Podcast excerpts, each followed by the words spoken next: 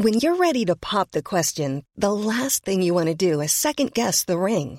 At Bluenile.com, you can design a one of a kind ring with the ease and convenience of shopping online. Choose your diamond and setting. When you find the one, you'll get it delivered right to your door. Go to Bluenile.com and use promo code LISTEN to get $50 off your purchase of $500 or more. That's code LISTEN at Bluenile.com for $50 off your purchase. Bluenile.com code LISTEN.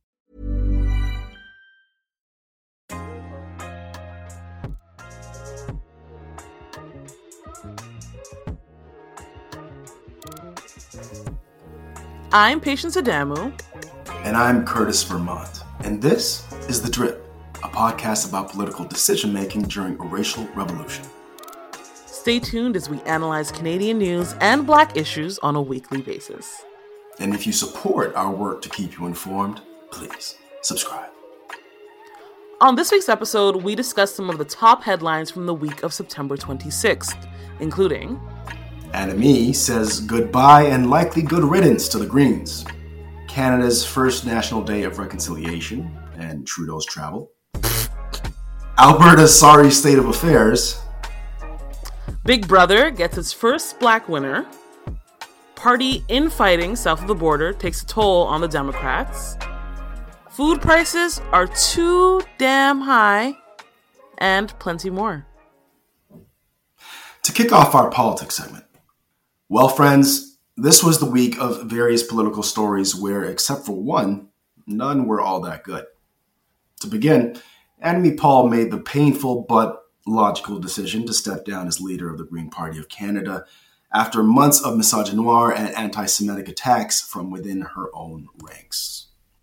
As she pointed out herself, quote, I do have to realize that I won't have the opportunity to lead I haven't been given that opportunity, end quote. Ms. Paul steps down after an election campaign that saw her party's vote share drop way down, where she lost her own seat, and where her party failed to run a full slate of candidates, not to mention they lost one MP to the election and another before then. We spoke about Annamie's election results in our last episode, by the way. Check that out for more. But was it her fault? Nah, fam. Let's look at the facts demonstrating a pattern of sabotage, shall we? She was denied a campaign manager for this election, which is absolutely crucial to electoral success. Not to mention, it was embarrassing that she, as a leader, didn't have one. Exactly. And they were literally coming for her leadership, threatening her with a review since July 20th, which was basically reinstated the morning of the election. And let's take it back to her first by election run when the party distracted her campaign by sending her an invoice for $50,000 in the midst of her run, fam. And to make all that worse, they forced her to work for free for about three months before giving her an employment contract upon her winning the leadership. Oh my God. Like Sean Yo, a party operative who worked on Paul's leadership campaign and managed her by-election campaign said, quote, it's very hard not to see this process through the lens of race, gender, and religion. Mm-hmm. I want to be very clear that I'm not trying to paint this organization as overtly racist. But they are. I'm saying that there's been prolonged, profound challenges in Annamie being effective in this role, and I observe that the leadership level of this organization is primarily white. Mm-hmm. In 2021, that means something, end quote. He said that in the Toronto Star back in June. So when you hear Annamie at her final news conference as leader say, quote, what I didn't realize at the time was that I was breaking a glass ceiling that was going to fall on my head and that I would have to crawl over as leader, end quote. That's what she means. Needless to say, if you care about stopping anti black racism, misogynoir, the Green Party simply isn't for you. Annamie Paul was the first Black and Jewish leader of a mainstream federal party in Canada. May she not be the last. Thoughts on this news, patience? I know earlier in the week it, it bothered you quite a bit, eh? Yeah, I I I don't like uh, that the first black person to lead a national party only led that national party for what nine weeks, twelve weeks. like I, I, I think it, it sets us up to expect to, to to maintain very low expectations of our leaders. Yeah. And you know, there are other parties that also frankly, I would argue that every other party also struggles with some level of, of racism within their ranks. But this this kind of shows people that sometimes it really is that bad. Yeah. It does completely marginalize you to the point where you cannot be effective in your role in your campaign, in your goals, and your mental clarity. You know, I really want to thank Annamie for giving the drip, you know, some some some time and some space. For sure. Only leader of a national party who who agreed to to to speak with us, and that is not as a result of lack of trying. Mm-hmm, mm-hmm. You, you can tell she was really for for us, for for Black voices, for the Black agenda Mm-hmm. and yeah it's it, it really it bothered me it, because it's devastating to me and i think black people are going to think twice before taking on the role of leader of a national party because of this experience Yeah. Um, you know, I, I came across um, something, uh, I came across a piece of information earlier today that made what happened to Annamie more clear to me. Mm. Um, because I, as much as obviously we've been talking about what's been happening to her and, and why it's been happening, uh, there was an important context that I even that even I was entirely missing, which is that the Green Party, even before Annamie came on as leader, had a serious problem. It was known to have a serious problem with I don't want to say white supremacy, but but you can say it well, I, I just want to no. It's because I want to be specific and clear Right, about yeah. what the issue was, right? yeah and and so there was a massive report and what i missed was that Annamie it seems was kind of ushered in as the leader to be uh, a way for the green party to say look we're doing something about this really bad white supremacist problem that we have within our party. Um, oh. but yeah exactly right? Exactly exactly. And and that's why you when you know i just explained all the things that they did to shackle her um, and it really puts into perspective that they didn't want her to have any party at all. They just wanted her to serve a single purpose which was to make the party seem more open and diverse. Um, you know and it, I, I read I, I so i took that in and i said oh my god i totally missed that. But then i, I thought back to a piece that i read in ByBlacks uh, earlier this week by byron armstrong who his piece was called this nation sets black women on fire. And i just want to read a, a quote from it where he says when you hear about black Canadian women in politics like Celina Caesar-Chavannes or Annamie Paul facing abuse from their parties, from within and without, who are then blamed for their subsequent treatment for speaking truth everyone hears but no one listens to, remember Marie-Joseph Angelique. And, and um, earlier in the op-ed, he explains about her. I highly encourage people to read that. Anyway, getting back to the quote, they will tell you these women deserve their public torture because they would not fall into line. The descendants of the enslavers will say they were difficult and uncooperative. They will tell you that it's a coincidence that black women, quote, in this house are sidelined, open to attack and ridicule. Finally, when they crush their spirit and push them to burn the whole fucking thing down and flee, they will call them crazy. As in Angelique's case, they will use a few of us to deliver the killing blow. End quote. I'll, I'll leave it there because it really does again put into perspective what uh, what Annamie in particular was there at the Green Party to do. Uh, she was there to uh, help make the house more livable. Jumping to our next story. This was also the week Canada observed its first National Day of Reconciliation, which is the federal government's version of Orange Shirt Day, which occurs every year on September 30th. On that day, Indigenous peoples and allies wore orange to honor the victims of residential schools. Orange Shirt Day, in particular, is based on the experience of Phyllis Webstad, a northern Secwepemc from the Canoe Creek Indian Band, because the orange shirt that was given to her by her grandmother on her first day of residential school was stripped from her on arrival, which is an apt symbol of the stripping away of culture, freedom, and self esteem that continues in many cases to this day. Right. On Wednesday night, Prime Minister Trudeau and several survivors spoke at the Truth and Reconciliation ceremony on Parliament Hill, urging Canada to come to terms with its ugly history of residential schools. He also came under fire from Conservative leader Erin O'Toole, the media, and others for spending part of Canada's first National Day for Truth and Reconciliation flying to Tofino, BC to join his family while he continues meetings to build his cabinet. For the record, his office denied that Trudeau was taking a vacation. Spokesman Alex Wellstead said Trudeau spent, quote, hours on the phone Thursday speaking to survivors of the schools to hear their stories of trauma and healing, to hear their advice on the path forward, end quote. Trudeau's itinerary for the day initially said he was in private meetings in Ottawa that was changed to Tofino. But quite frankly, we don't know if that's actually true. O'Toole, for the record, attended the same Truth and Reconciliation Day ceremony Wednesday night. He kind of was on the outskirts of the event, but anyway, on Parliament Hill.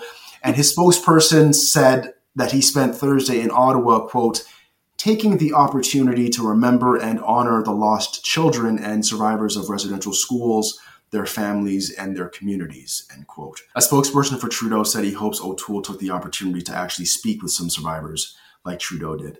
For his part, NDP leader Jagmeet Singh attended a Orange Shirt Day walk and ceremony Thursday outside Vancouver's Aboriginal Friendship Center, according to a spokesperson. I don't know. Patience, what did you make about this whole ordeal with uh, with Trudeau's travel? That's the thing. Like Trudeau, like this is the first one, fam. Like it's the first national day of reconciliation. You and your government have been obviously making progress, but have been slow to increase the standard of living in indigenous communities across the country. Like we still can't say uh, today that indigenous communities across the country have access to clean and fresh water. So this is not the day to go with your family and, and, and enjoy some some private time. Like this is this is not what you're supposed to be doing. If in fact he did spend the majority of the day, you know, talking to survivors and doing what he should do on, on, a day that is dedicated to reconciliation,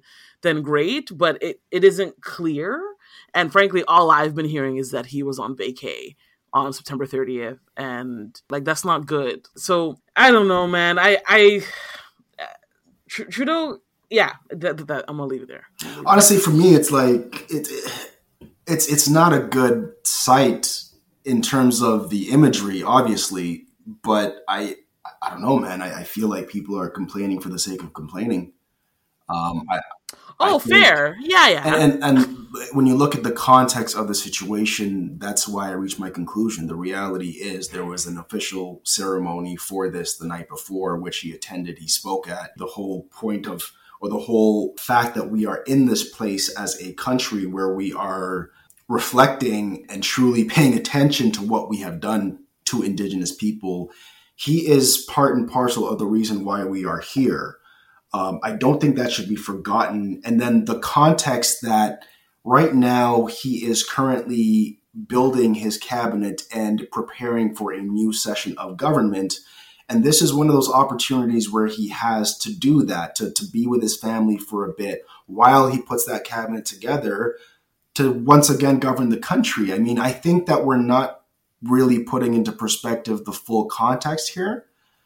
And that's what's missing for me. Like, I get it. You, you want him to be talking to Indigenous people all day? Sure. I mean, look, for, for me, let, let, I'll look at it from my perspective. What did I do that day? Mm-hmm. I, I, listened to um, Front Burners podcast talking about one Indigenous young man in particular. His derogatory name was uh, Dummy Bad Boy. Uh, but he's uh, he's he's a story of one of the first people who, because of work of so many in this country, are trying to uncover uh, the names, the full identities of some kids who we didn't know. Even though, we, so for example, the, again, his uh, derogatory name was Dummy Bad Boy. All we had at some point was the fact that his last name was Bad Boy and that he went to a certain school. And it was a, a couple of, of, of indigenous women in particular who took it upon themselves to really figure out who this child actually was and where he where he came from. Uh, and to put into perspective the painstaking work that lies ahead for the tens of thousands of other children that we're going to uncover over time, right? I also paid more attention to um, uh, looking at original treaties and the ones that still need to be corrected. So I, I made sure that there was some thought, some deep thought. But did I spend my entire day? No. I, I mean, but are you the did everybody minister? spend their entire day? I'm not the prime minister, but I mean, truly, should the prime minister be focused on that the entire day? I mean, uh, Is that realistic? here's the thing. So, so it, it wouldn't have been a thing unless Erin O'Toole or Jagmeet Singh brought it up, right? But now that they bring it up, you're kind of like, ah, like, uh, I mean, it- it- like it, you kind of have a point there, you know. You kind of have a point that if if it's the first day, like if this is a day that you passed into law, maybe do a little bit more. I can go either way, but I get how what Erin O'Toole said. I, I get why it, it's effective. Like, Hmm. Well, clearly it's effective Yeah. because we've been talking about it for days.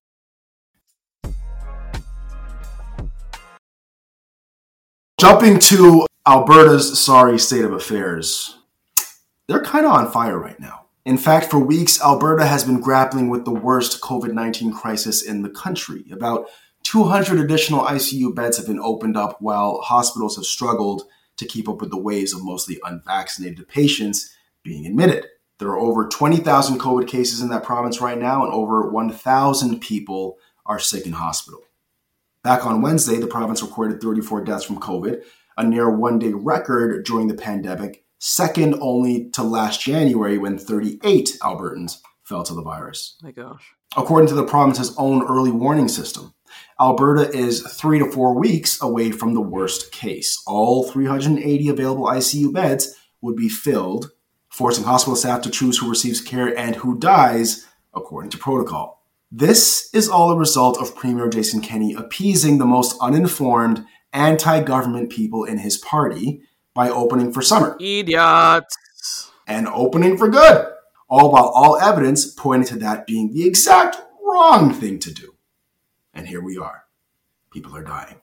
That unfortunate and completely avoidable state of affairs has had Alberta's healthcare sector demanding that Kenney put a lockdown in place to act as a circuit breaker to COVID transmission, which to this day he's declined. What?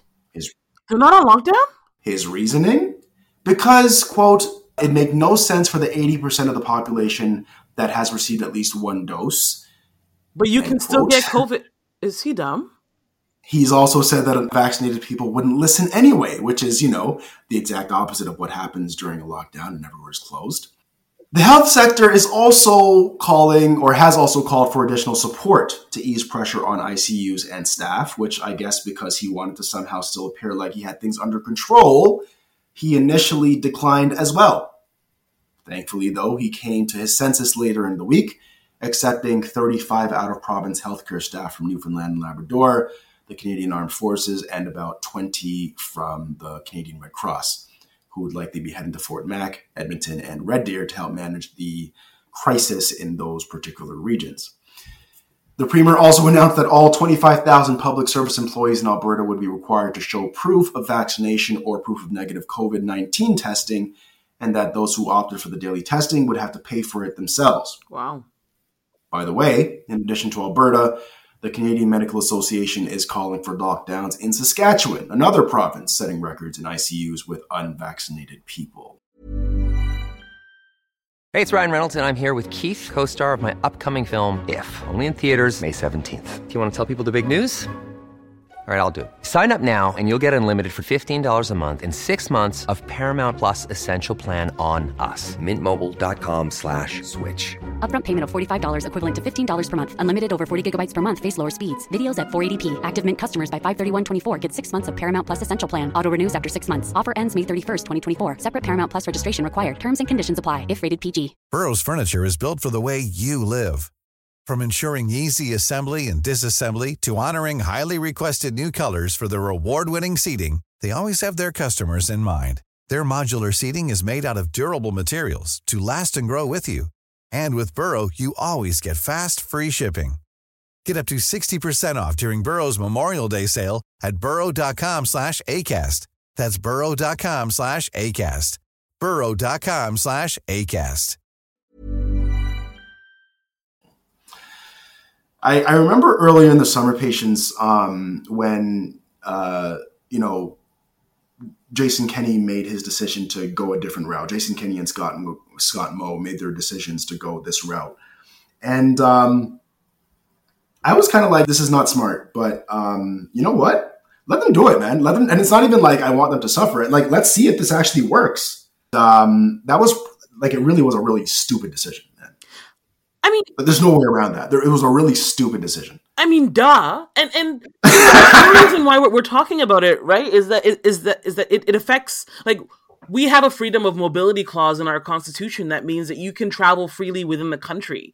So mm-hmm. if Alberta is doing this, it messes with the rest of the country, right? Like th- this, the, these people can very easily get in their car and drive to BC where things are under control, or get in their car and drive east. So this is not just about Alberta and you know Texas of the North. This is about a public health system that spans the country and and he's putting people at risk it's it, it's not cute like i don't like nah like what the heck uh, in my opinion, it's further annoying because he always ends up turning around and doing what he should have done in the first place a few weeks or a few months ago after giving this bravado speech about how he knows what's best and this is the way it's going to go and it'll go the way he wants it to go because that's how it's supposed to be.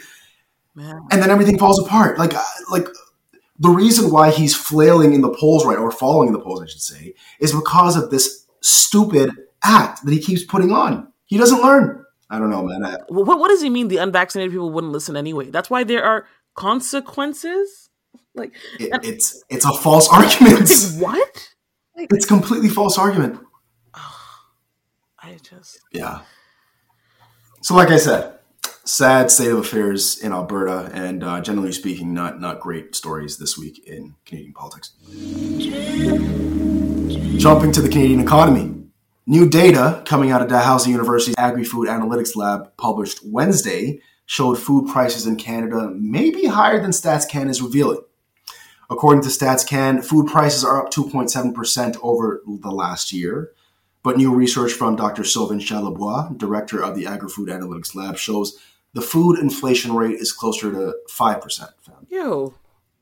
Dr. Charlebois got his research surveying 10,000 Canadians over the summer to determine how consumers are responding to rising grocery bills in partnership with a consumer insight startup called Caddle. They found that 49%, nearly half of Canadians reduced their meat intake over the past six months because of higher prices. Even in Alberta, where they love their beef, a majority of consumers, that's 57%, acknowledged cutting back on meat since the start of the year. Yo, fam, I, I just I like we need to talk about how expensive steaks are. Like, oh my gosh. Continue. Sorry. Many Canadians are also spending more time bargain shopping, to your point, Patience, than they did last year. The survey found 42% of respondents were reading their weekly grocery store flyer more often this year than in 2020. Yep. 40% said they were buying sale items with expiry or best before dates within a few days of purchase more often now than they were last year. And 27% of Canadians said they're buying products with an enjoy tonight label more often too. Can't afford fresh food. Can't do it. There's been a noticeable rise in shrinkflation too Patience where food companies sell the same products with less quantities or volume or flavor wow. without reducing the price. Wow. Patience. patience. It's bad. Patience. Bad. Listen. What? Patience. Patience. Listen to me. Tamika and I went to Jack Astor's on Thursday, okay? We went to Jack Astor's. We had food in the house. We were like, yo, we haven't gone out in a while. And Jack Astor's, we know, like, you know, it's one of those casual childhoods. But like, but more than that though, the childhood spot. Yeah. You've always gone there. You know what you want when you go there. You go there for your comfort, yep, food, yep, right? Yep, yep. So I was going. I went there for my chicken pad thai. She went there for her for her chicken. Uh, I think bow tie pasta, whatever it was called. And let me tell you, okay, I get the food in the first bite. My pad thai. I'm like, yo, what? What is this? I add salt. It doesn't help. Okay. Mm. She tastes her chicken pad thai or her chicken uh, bow ties. It doesn't taste like real chicken in her opinion, or the texture is just really odd. This is not what she's used to, right? Mm. We call the server back. I tell him what's up, and you know, you know, uh, shout outs to him. I forget his name, But this young guy, he was he I thought he was just gonna take my comment and, and it would go into a black hole. He was attentive, he took it back to the kitchen, he got an answer for me. I'm like, listen, this this I've been getting this since I was a kid. Something is wrong here. This is something is odd. Like, have you guys changed your recipe since? And I, you know, I understand that there's supply chain issues these days, so maybe that's a part of it. Right. He's like, I don't know about that. Uh, two two years ago, I think they changed the recipe to this pad thai. Well, uh, listen, I I've had pad thai since two years. I know that it's been fine since then, so that's not the issue. He comes back from the kitchen. He says, you know what? They actually removed. I, I don't know if you cook pad thai, Patience. I do. A key ingredient is fish fish sauce, Okay. And they removed fish sauce. Because it's too expensive. Well, they so the way that things work in these in these kinds of restaurants is like it's all it's all distribution based or, Right. or, like eh, so like they have a series of, of, of items that they'll get together and a series of items that they won't basically Hmm. right and so this is just a series of items that they're no longer including in their food Wow. in their recipes and then they have they, they clearly have a different type of a different type of meat that they're using too because not only what i told, just told you about Tamika, uh, our friends as well um, a couple they, they went to Jack Astor's as well uh, the male in this couple again you know just like us he goes to Jack Astor's he knows exactly what he wants he's been getting it forever uh, chicken club right Mhm. that chicken club tasted off too yo Mm. so look, my food was comped. Um, that couple I told you about, that his food was comped. If Jack Astor's anybody listening on the, on the on the podcast right now, listen, y'all got to fix that. Wow. I just wanted to bring that up. Anyway, it's really important to not lose sight of why these things are happening, and we've spoken about these before on the podcast. One, what's been an ongoing problem because of the pandemic is logistical challenges due to production and shipping bottlenecks that are still working themselves out and hopefully will be fixed soon. Economists call this transitory. But then there's the other major issue that we actually haven't spoken all that much about on this particular podcast climate change. In terms of why food prices are rising and there isn't an easy fix, Dr. Charlebois study cites, quote, macroeconomic shocks caused by both unfavorable weather patterns in the northern and southern hemisphere, as well as places like China. Mhm. And these shocks could keep prices rising for decades. How so? Crop yields could decline by almost a third by 2050 unless emissions are drastically reduced in the next decade, according to uh, a Chatham House report published earlier this month, while farmers will need to grow 50% more food to meet rising global demand. Interesting. Strap yourselves in, y'all. We're in for a wild ride. Moving on to happier news. In our Blackity Black Black segment, let's talk Big Brother. So, Big Brother, it's a show known for keeping a group of strangers in a house together with no connection to the outside world for about three months, while obviously continuously filming. That's the Big Brother element, continuously filming for 24 hours every single day, has just wrapped its 23rd season. Usually on shows like Big Brother and other like large network reality shows, there's like one or two token black people. This year, as a result of the racial revolution that is ongoing, CBS decided that at least 50% of their Big Brother cast would be BIPOC. Hmm. This presented a very interesting opportunity because in the past 22 seasons of Big Brother, the black person is usually the token. They often get picked off pretty early, which explains why, or at least partly why, in 22 seasons of Big Brother, there has always been a black contestant every single season, but there has never been a black person that has won the crown. Right. So this season, due to one of the best alliances, in my opinion, of all time, called the Cookout, an all black alliance, a black person has won $750,000 worth of prize money after winning Big Brother 23. Hmm. Congratulations to Xavier Prather, a 27 year old black man from Kalamazoo, Milwaukee. Yo, Curtis, in Kalamazoo, that's $750,000 He's on goes a there. long way. He's got the loot.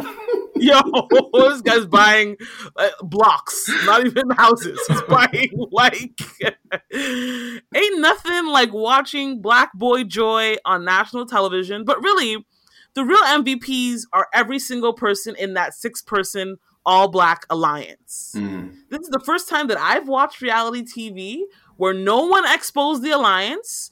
no one betrayed the alliance. Hmm. Every single person had each other's backs till the very end. Very interesting. Frankly, the cookout is more than an alliance, Curtis. Yeah. It's a message to black people everywhere that we can and we should have each other's best interests in mind despite other allegiances. And perhaps more importantly, it puts non black folks on notice that the days of divide and conquer are ending. When one of us wins, we all win. I like that very I s- much. Right. I, I say that, but I, I want to lead into a question for you, Curtis. Hmm. There's been a lot of discussion after Xavier won the seven hundred fifty thousand dollars. There's been a lot of conversation around how, uh, you know, black black people winning is often met with some white backlash, hmm and how next season or in, in future seasons of Big Brother we might see a white alliance Well, called Green Bean Casserole. that that that was that was obviously uh, that was a joke, but but the, the the alliance idea was not a joke, right. and how it's it's not the same thing, right? What do you think about you know reality shows or or or future seasons of Big Brother having an all white alliance and what that does to um you know white supremacy or, or But, but what these but the, what people who are saying this don't understand, and maybe I'm wrong here, but what they don't understand is that these white alliances already exist. thank you like they're they're already unspoken. I mean, maybe unspoken to non-white people. I think they're well spoken about in white circles. you know 22 seasons of Big Brother Like- we're white alliances Come on, I mean, get your facts straight, fam. Yo, I don't know if anyone watches The Circle on Netflix, but white alliances are all over the place. Mm. Mm. So Anyway. uh, yeah, Yeah. miss miss us with that. Moving on to news from the world. So we have two stories this week. The first one, I, I, I wanted to talk about, given the context of what just happened with uh, Annamie's story and the, the story of infighting within her party, Mhm. uh, and, and how destructive that was in comparison to what infighting is supposed to actually be. Like, the, what, what I'm going to talk about with the U.S. Democrats is what infighting is supposed to be. It's supposed to be infighting for the for the betterment of the people, Right. not infighting for um, you know, some kind of self-engrossed Window dressing right, bullshit. Yeah. right. So, um, you know. I, I, just want to remind everyone: not all Democrats are progressive, right? Mhm, mhm. Biden is trying to get a 1.2 trillion dollar infrastructure bill through the Senate, through the House, so he can basically keep the lights on in the government. Mhm. And they basically have the votes to do so. We, we talked ad nauseum about how the Democrats have it's just, I think it's maybe one one uh, additional vote over the Republicans. So in theory, they can do this if all the reps fall in line. Mhm. Nope. Don't care. Progressive reps, people like Representative AOC, are not voting in favor of the infrastructure bill, their own infrastructure bill, unless the party agrees to an even larger, listen here, Mhm. $3.5 trillion climate change and welfare bill. Mhm. So why should you care? Well, I mean, first of all, given everything that Curtis just said about climate change, Mhm. the United States investing in climate change is probably going to benefit the entire world. First thing. Right. Second, well, the, the companies that funded Biden's presidential campaign, which are the leaders of some of the largest multinationals in the world, are banking on this trillion dollar infrastructure spend. Mhm. If they don't get it, our global markets could tank and our gas prices could rise as they already are starting to creep up. It's starting. Yeah, right? I don't know how Biden's going to get himself out of this one. Do you have any ideas, Curtis? Yeah, I mean, to, to start though, it's it's not really Biden that's holding this up. Um, Oh, yeah, it's the there's, House. Um, there's two representatives in particular. There's Joe Manchin and um, and Kyrsten Sinema. So Joe Manchin's of West Virginia, uh, Kyrsten Sinema's of Arizona, and uh, these are two quote moderate Democrats. I don't know why they're called dem- moderate Democrats because they're not moderate at all. They're something else.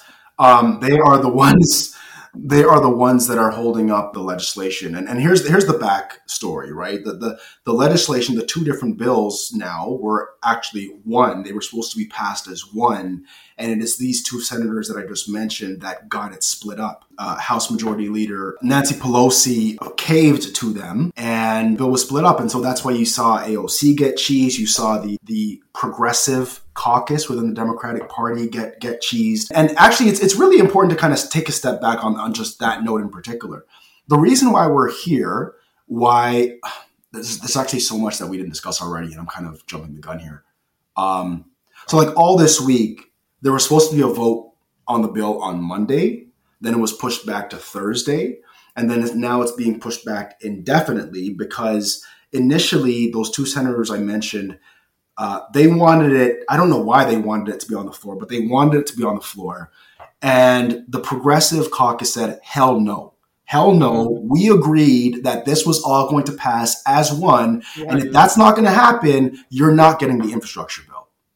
And the reason why this is a big deal today uh, versus any other time in history, or probably in the last 50 years, really, is that the the progressive caucus within the Democratic Party. Let's let's take a step back. The Democratic Part, uh, the progressive caucus within the Democratic Party is the biggest caucus in the Democratic Party, Right. and they're also the second biggest caucus in all of politics in the United States.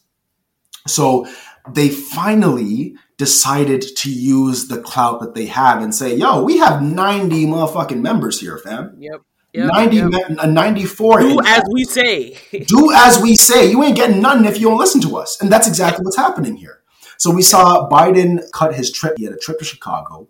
He cut that short. He's like, yo, I'm going to go to the house, rally up the troops and stuff. And, and he went there saying, yo, we all want the same things. I'm still on your side. Let's get this done. It may not be in the, the next six minutes, the next six days, the next six weeks, but we're going to get it done. So that's where we are now. And, and, and I just wanted to make that note that it's progressives doing what they were sent to do uh, in the legislature in the US in the first place that is uh, uh, having us in this place now. So, yeah, yeah, you really do got to love politics. And I hope they keep holding the line. A, a point that I want to bring up in the Canadian context is that what we're seeing in the United States right now, where, because the reason why the Progressive Caucus has been holding the line. They've been better at holding the line and not caving to pressure as they always do, is because there are a series of non for profits back home that are supporting them and saying, listen, we're with you. We're with you. You don't have to cave. We're with you. Mm. And that historically has not been the case. Historically, they've just been like, I don't know. I don't Hi, this is Craig Robinson from Ways to Win, and support for this podcast comes from Invesco QQQ, the official ETF of the NCAA. The future isn't scary. Not realizing its potential, however, could be. Just like on the recruiting trail, I've seen potential come in many forms as a coach. Learn more at Invesco.com slash QQQ. Let's rethink possibility. Invesco Distributors, Inc. know what my people really want. So I guess I just have to cave because if the party, you know, if the party ends up looking bad, then I look bad. Right. So yeah. we need that here too. Yes. And I'll leave it there for now. And moving on to questions for the audience. I think we all acknowledge how groundbreaking it was to have Annamie Paul and to watch her navigate her role as Canada's first black leader of a federal party and stand with the big dogs during the, the leaders' debates. I wasn't sure that I would see that in my lifetime, but we need another one. How many years do you think it will be until we see another black person lead a national party in Canada? You just listened to episode 70 of The Drip. We're releasing pods on a weekly basis, so subscribe to stay up to date. You can also keep up with us on our Instagram and through our Patreon pages dedicated to the podcast. Follow us or support us at The Drip TO. You know, we love our many non BIPOC listeners, but a message specifically to our black listeners. We hope that you know that this is a safe space for you. So if you have any feedback or questions, feel free to slide in our DMs and let us know what's up. We'd also like to give a special shout out to Toronto's very own Be On Location for the sounds you're hearing now. You can find more tracks from him wherever you get your music. See y'all next time.